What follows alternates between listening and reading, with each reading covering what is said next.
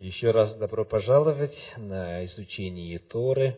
Сегодня недельная глава, это книга «Бытие», 28 глава, 10 стих, начало недельной главы Торы. И заканчивается эта глава в 32 главе книги «Бытие», в третьем стихе. Сегодня я хочу э, по материалу этой главы рассмотреть с вами три вопроса. Первый это вопрос хронологии. Помню, на моей свадьбе служитель, совершавший бракосочетание, сделал интересное заявление. Он сказал, в свое время, говорит он, когда я занимался исследованием книги «Бытие», я пришел к выводу о том, что когда Иаков – послушал свою маму и обложил свои руки кожей козлят, он не был маленьким мальчиком тогда или даже молодым человеком. Ему было около 70 лет тогда. Но у проповедника не было времени э, показать, откуда он взял такую информацию. А у нас сегодня время есть. Давайте будем считать. Скажите, помните ли вы, сколько было Иакову, когда он пришел в Египет? Сколько было Иакову лет, когда он пришел в Египет во время голода? Сто? Ну, давайте будем читать. А, книга Бытие, 47 глава стихи 8 и 9. Бытие, глава 47 стихи 8 и 9. Фараон сказал Иакову, сколько лет жизни твоей? Девятый стих. Иаков сказал фараону, дней странствования моего сто тридцать лет. Малые и несчастны дни жизни моей, и не достигли до лет жизни отцов моих во днях странствования их. И так ему было 130 лет, когда он вошел в Египет по причине голода. Так? Запомнили это? Теперь, сколько в это время, когда Иаков, патриарх, пришел в Египет, сколько в это время было Иосифу? Давайте считать. Посмотрим вначале на 41 главу книги «Бытие», стих 46. Бытие 41, 46. Для тех, кто конспектирует, еще раз. Бытие 41, 46. Иосифу было 30 лет от рождения, когда он предстал пред лице фараона, царя египетского, и вышел Иосиф от лица фараонова и прошел по всей земле египетской. Итак, ему 30 лет, тогда, когда его назначают ответственным за подготовку страны к голоду. Так? Ему 30 лет – он стал первым лицом в Египте после фараона. Дальше, 41 э, глава книги Бытие, стихи 47 и 48, говорят так, 41 глава, стихи 47 и 48. «Земля же в семь лет изобилия приносила из зерна по горсти, и собрал он всякий хлеб семи лет, которые были плодородны в земле египетской, и положил хлеб в городах. В каждом городе положил хлеб полей, окружающих его. Итак, когда семь плодородных лет закончились, Иосифу было тридцать семь лет. Помните ли вы, сколько прошло лет голода, когда патриарх Иаков и остальные братья Иосифа пришли в Египет? Два года прошло. Два года. Об этом сказано в 45 главе книги Бытие, стих 6. Бытие 45, 6. «Ибо теперь два года голода на земле, еще пять лет, в которые ни орать, ни жать не будут». Итак, Иосифу было 39 лет, когда Иаков, патриарх, пришел со своим родством в Египет когда Иакову 130, Иосифу 39. Зная это, мы теперь движемся дальше. Сколько было лет Иакову, когда родился Иосиф?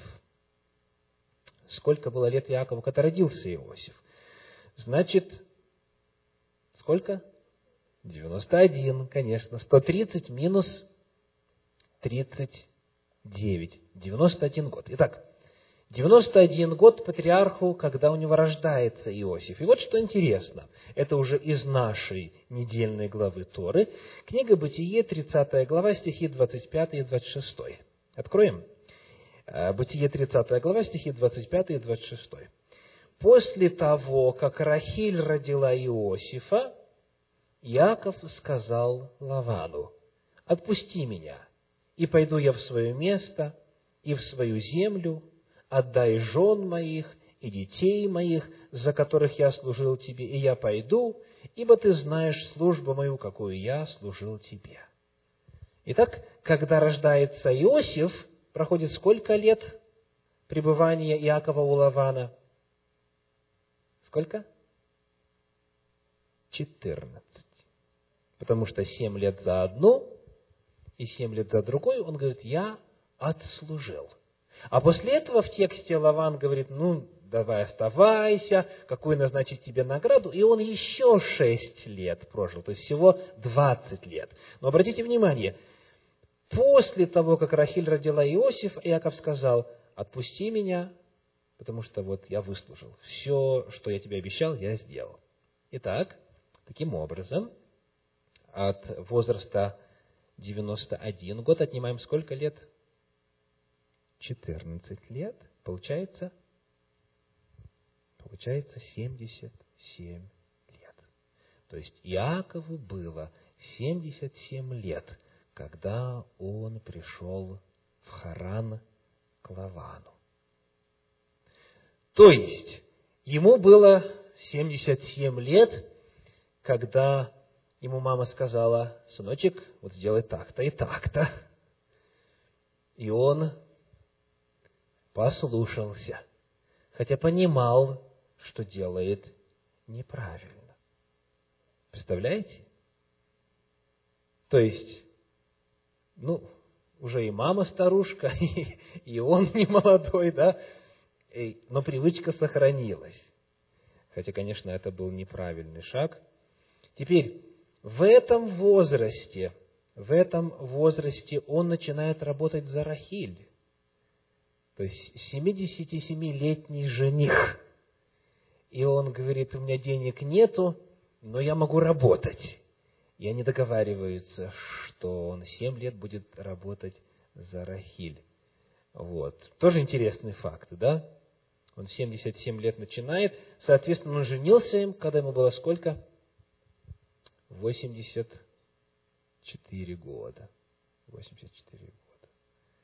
Вот. Ну, как говорится, в таком возрасте не мудрено перепутать Илию с Рахилью, да?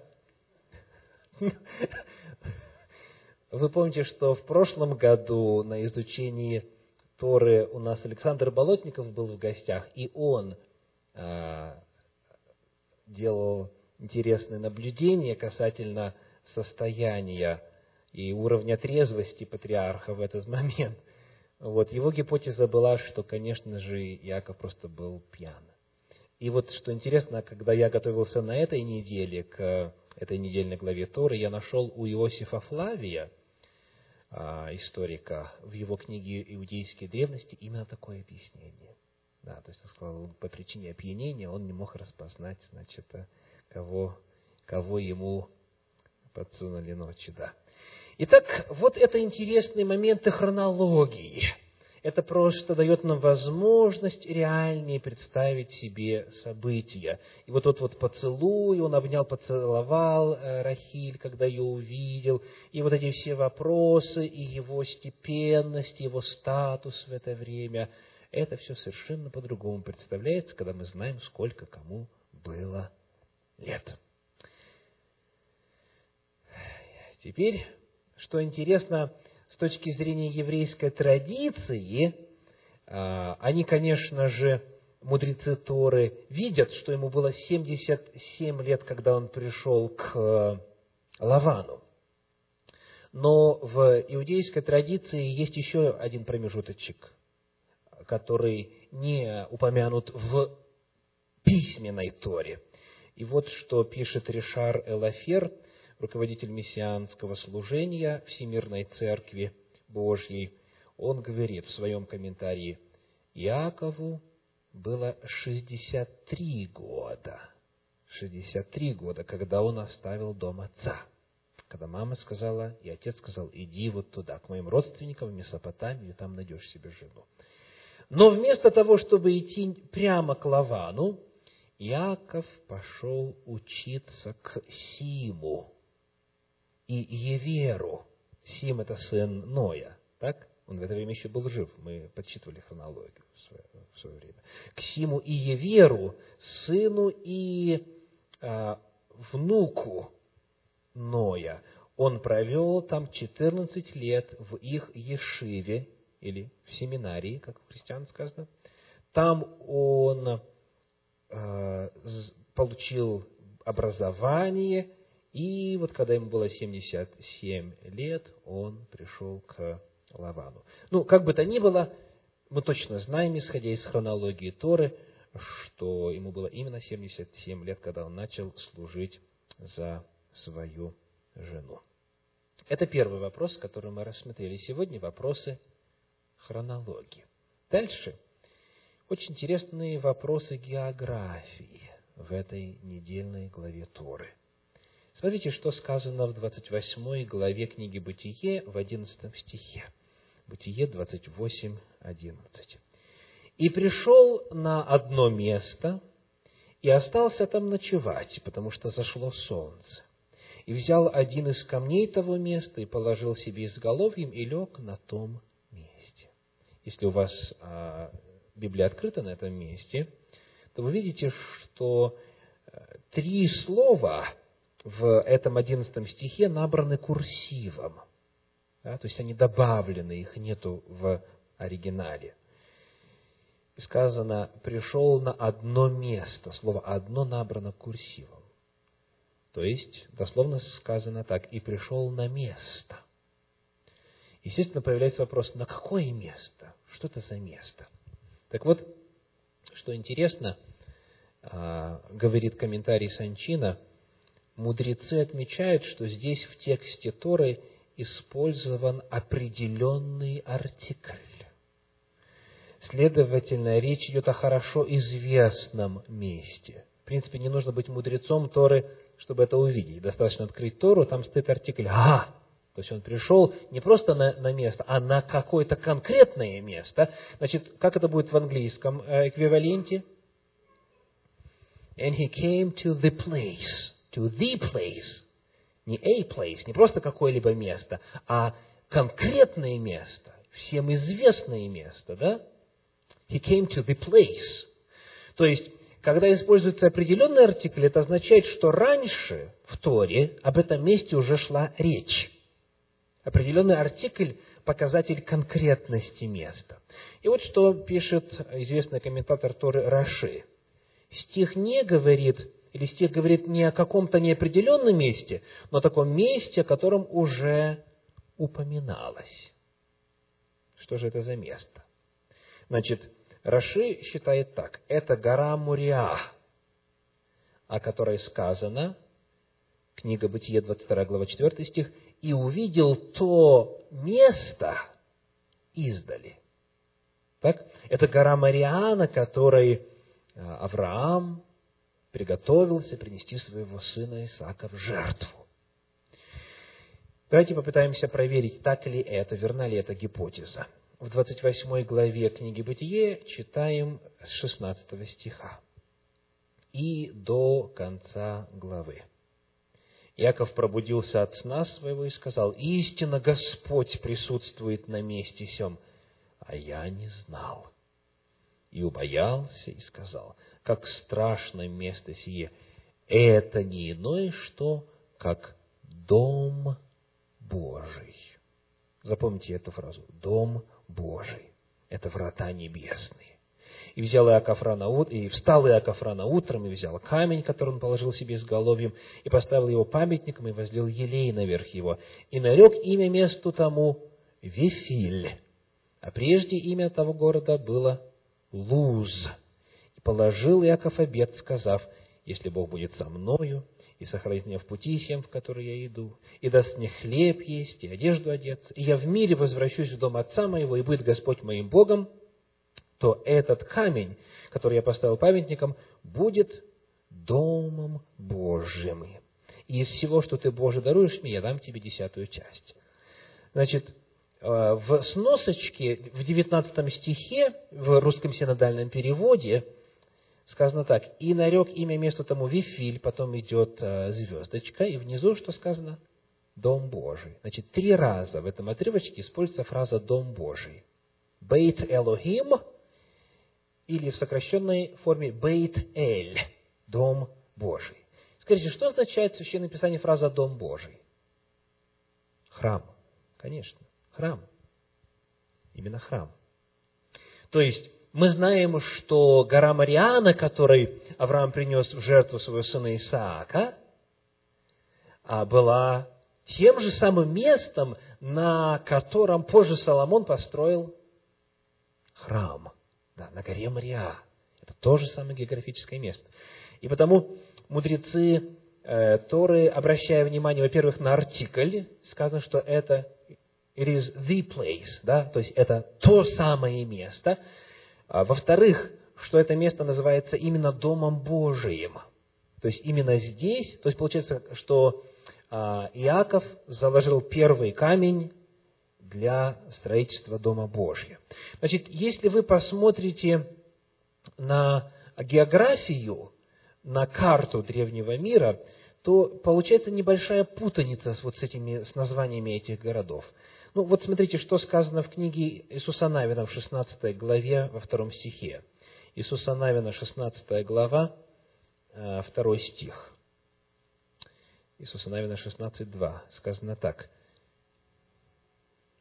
От Вифиля идет предел к Лузу. Так?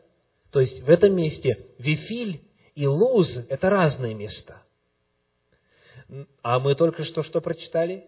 Сказано, прежде имя месту тому было Луз, а Яков назвал его Вифиль. Так? А вот здесь Иисус Навин 16.2 – это разные места.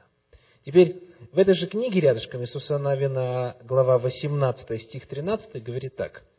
Иисус Навин 18.13. А оттуда предел идет к Лузу, к южной стороне Луза, иначе Вифиля. То есть здесь Луз и Вифиль это вроде бы одно место. Потому а, есть вот здесь небольшая неопределенность, что касается названий и что касается географического расположения одного и другого места. Потому все зависит от того, на какую карту вы смотрите. То есть иногда вы увидите, что Иерусалим – это а, одно место, а Вифиль а, севернее, севернее Иерусалима а Луз еще, еще тоже рядышком. Но мы видим, что и Луз, и Вифиль, они обозначали одно место. Поэтому вывод получается какой? Известно, что названия городов и местонахождение городов со временем менялись. Вот, потому прослеживая вот, э, историю, мы видим, как оно называлось то Луз, то Вифиль, то это разные города, то это один город. Но в любом случае речь идет о том же горном массиве, и речь идет о той же горной гряде, а, на которой есть гора Мориа, на которой стоит храм и так далее. То есть, в любом случае, географически это то самое место. То есть, представляете, на этом месте Авраам принес в жертву Исаака, на этом же месте, приблизительно сто лет спустя, Иаков увидел сон, увидел видение, где было показано, что земля и небо связаны. И как э, красиво пишет Щедровицкий в своем комментарии на Тору, в ту ночь, когда Яков спал и видел лестницу, он по преданию находился в Иерусалиме, на месте будущего Соломонова храма.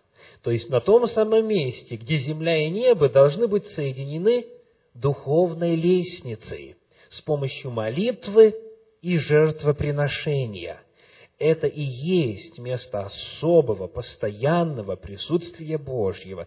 И через много веков храм, построенный на том самом месте, стал воистину вратами небесными.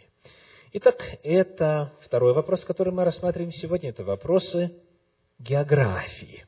Очень интересно, когда мы выстраиваем в одну линию повествования Священного Писания, мы видим, что на тех же самых местах происходили разные-разные события, и эти места приобретают особую значимость. Ну и последний, третий вопрос на сегодня в моем комментарии – это вопросы язычества и веры в истинного Бога. Кому поклонялись патриархи? Кому они служили? Итак, первый вопрос. Почему? Почему? Патриарх Исаак, благословляя своего сына Иакова, говорит, не бери в жены, не ищи себе жену среди хананеев, в земле которых мы сейчас живем а иди вот в Месопотамию, в дом отца моего, там и к родственникам моим, и там возьми себе жену. Какова причина? Причина, конечно же, не в том, что там девушки более красивые, чем в Ханаане. Причина не такого порядка и не экономического порядка, и никакого иного. Причина – духовного порядка. И вот здесь есть очень интересная деталь в этом повествовании с Лаваном, которую мы сейчас попытаемся с вами обнаружить. 31 глава книги «Бытие», стих 53. Бытие 31, 53. «Бог Авраамов и Бог Нахоров досудит между нами, Бог Отца их. Значит, о чем говорит эта фраза?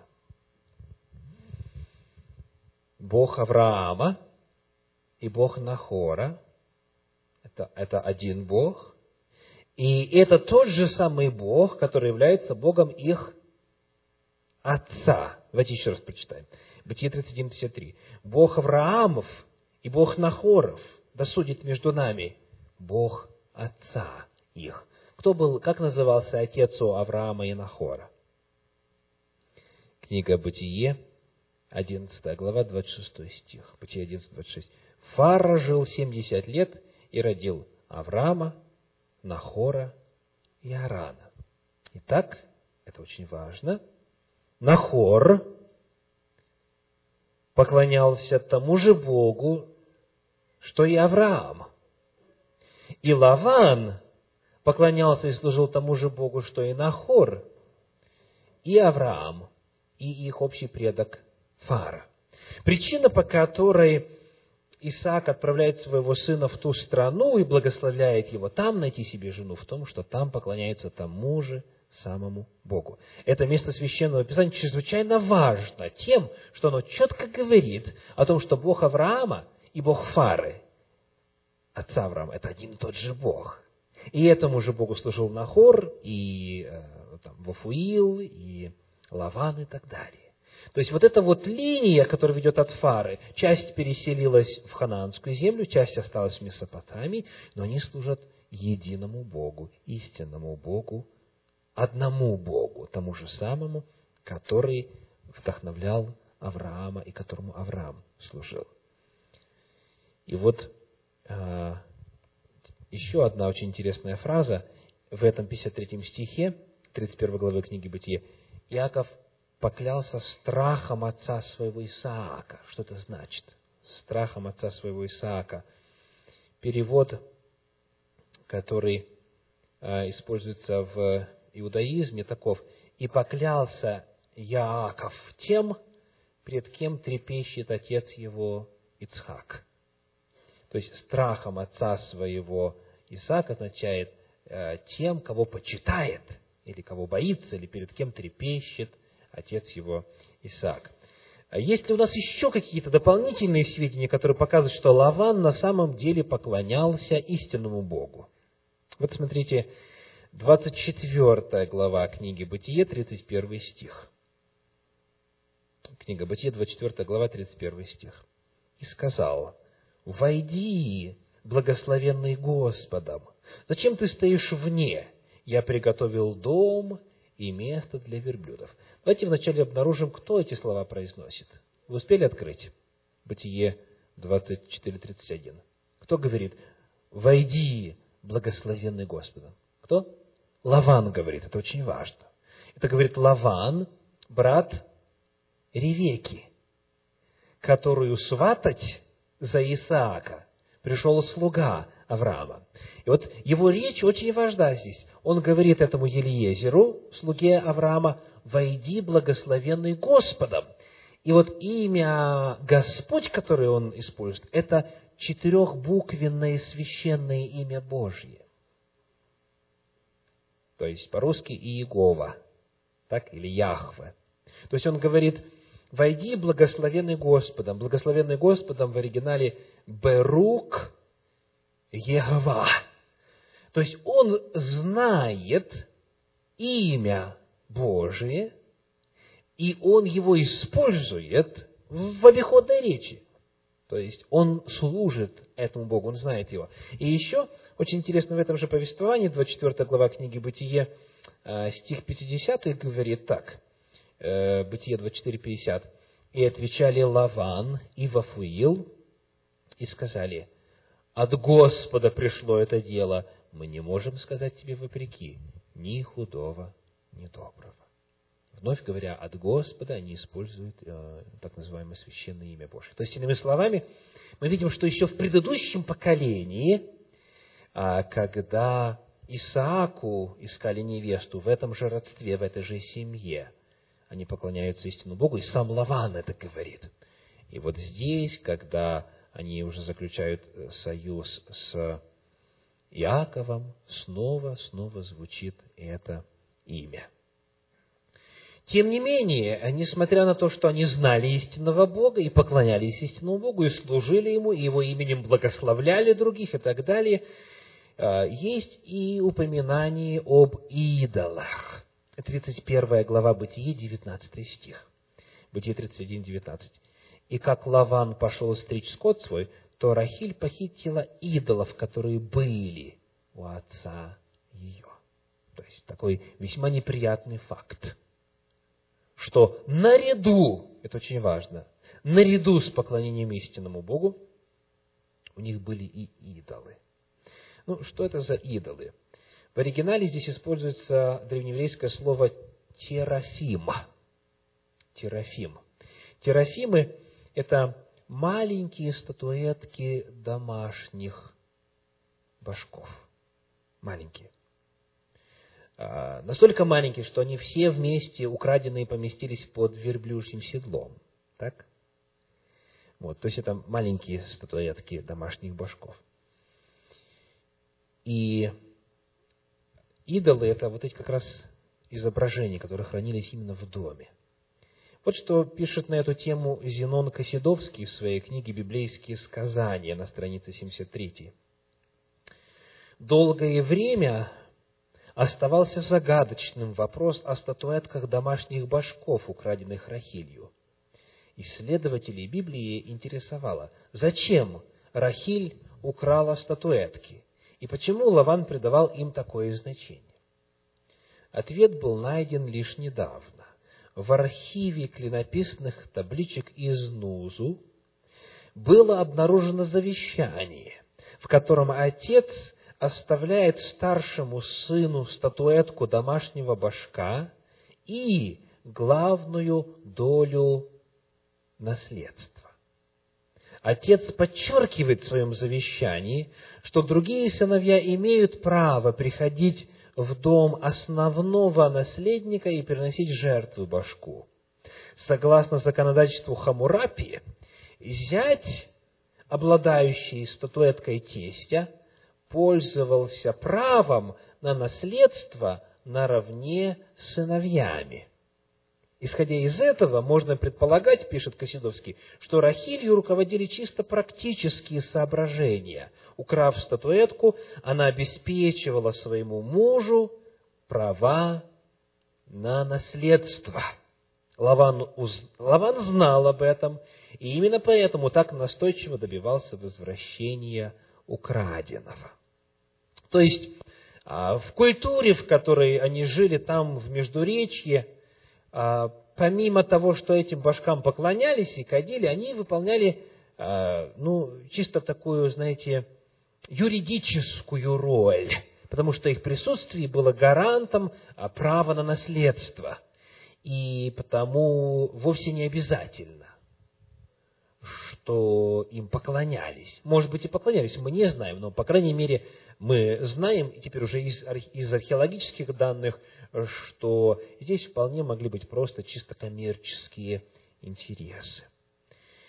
И вот э, Тора, повествуя об этих идолах и упоминая сам факт их наличия и использования, представляет этих идолов в весьма нелестном свете. Вот посудите сами. 31 глава книги Бытие, стихи 34 и 35. Рахиль же взяла идолов и положила их под верблюжье седло и села на них, и обыскал Лаван весь шатер, но не нашел. Она же сказала отцу своему, «Да не прогневается господин мой, что я не могу встать пред тобою, ибо у меня обыкновенное женское». И он искал, но не нашел идолов. Хочу два момента здесь отметить. Первый. И Рахиль, и Лаван знают о законе касательно церемониальной нечистоты.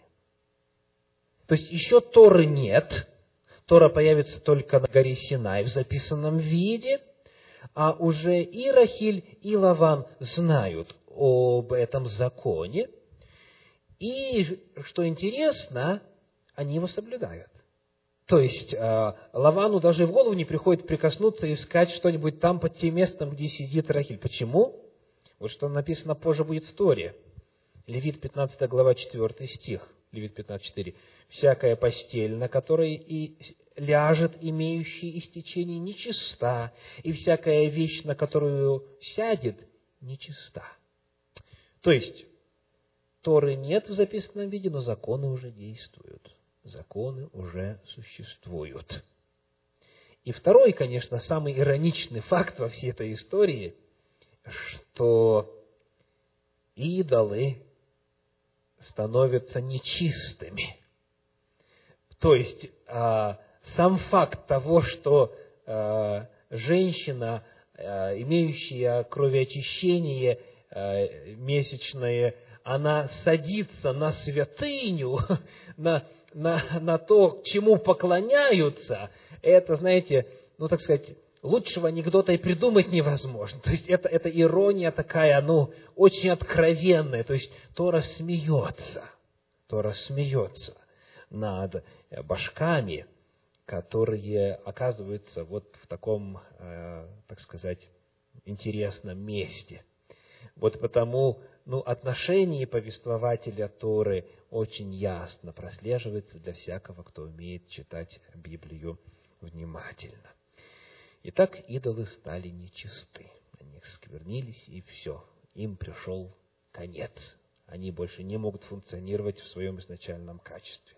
И потому, когда мы с вами читаем а, в 24 главе книги Иисуса Навина, стихи 2 и 3, упоминании об идолах, которым служили отцы, нам важно здесь помнить все то, о чем мы только что узнали. Давайте прочитаем это место. Книга Иисуса Навина, 24 глава, стихи 2 и 3. Иисуса Навина, 24 глава, стихи 2 и 3. «И сказал Иисус всему народу, так говорит Господь Бог Израилев, за рекою жили отцы ваши издревле, Фара, отец Авраама и отец Нахора, и служили иным богам. Но я взял отца вашего Авраама из-за реки и водил его по всей земле ханаанской, и размножил семя его, и дал ему Исаака. Значит, невнимательно читающие приходят к такому выводу. Фара служил идолам, а Бог взял Авраама и заставил его служить истинному Богу. То есть можно прийти к заключению о том, что вот они все были в роду язычниками до того момента, а начиная с Авраама начинается новая эра, потому что Бог, непонятно по какой причине, взял его, выбрал и сказал, я создаю особый отдельный народ. Без воли этого народа, без какого-либо желания или согласия Авраама и так далее.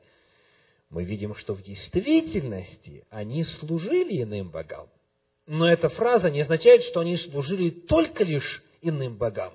Эта фраза означает, что наряду со служением истинному Богу, наряду с поклонением истинному Богу, они и иным богам служили.